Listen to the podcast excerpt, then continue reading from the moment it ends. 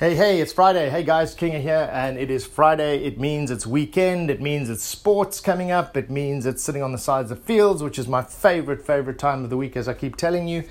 Um, I just always love weekends, and given that it's Christmas and everything is so festive, it makes it even better.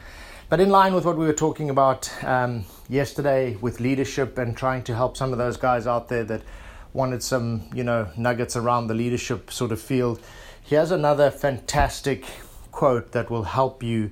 And in line with what we spoke about with Adam yesterday, showing a little respect and treating people with a little bit of respect, this is not dissimilar to that, okay? So let me give you the quote and then we'll unpack it a little and see if it's something that means something to you. So, leaders who don't listen will eventually be surrounded by people who have nothing to say. Okay? Now, think about this um, in, a, in a really profound sense. A lot of dictators through history, if you go through time and you pick any dictator, pick Adolf Hitler, pick any single dictator, the first thing that they do is they rule with absolute power. The second thing that they do is they put people that are in their pocket around them.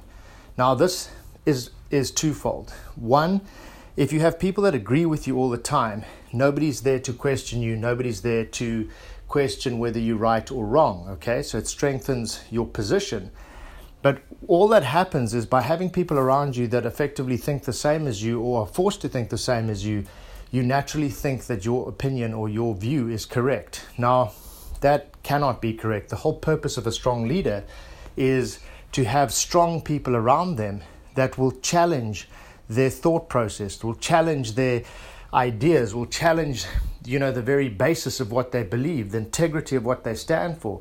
And it's only strong leaders that are able to lead and, if necessary, convince their peers that this is the right way to go. And if they can't, they need to be big enough to realize that I have put this person in place to make me a stronger person. Now, again, think about this in a slightly different way. You have many people in a sports team that are experts in the position that they are. So, for a leader to be a leader and to assume that they hypothetically, let's assume you're building a house and you are the project manager, it's inconceivable that you think that you can do the plumbing, you can do the electric work, you can do the woodwork, you can do whatever the finishing, whatever's involved in building a house. You need to have the very best people in each of those fields so that you build the very best house.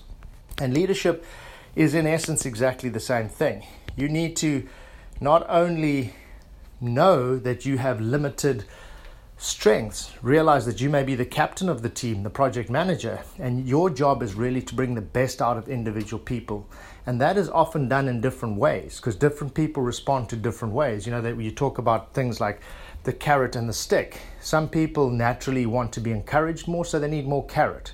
Some people need to be pushed a bit harder and they need to, you know, have more stick. But the point is, is that each member in your team has a different skill set and a different way to motivate them. So you never want to surround yourself with people that are just going to agree with you. You never want to surround yourself with people that are less smart than you. You know, there was a famous uh, Steve Jobs quote, and I'm going to not quote it correctly, but it was something along the lines where, why would I hire smart people into a smart company that's trying to change the world and tell them what to do?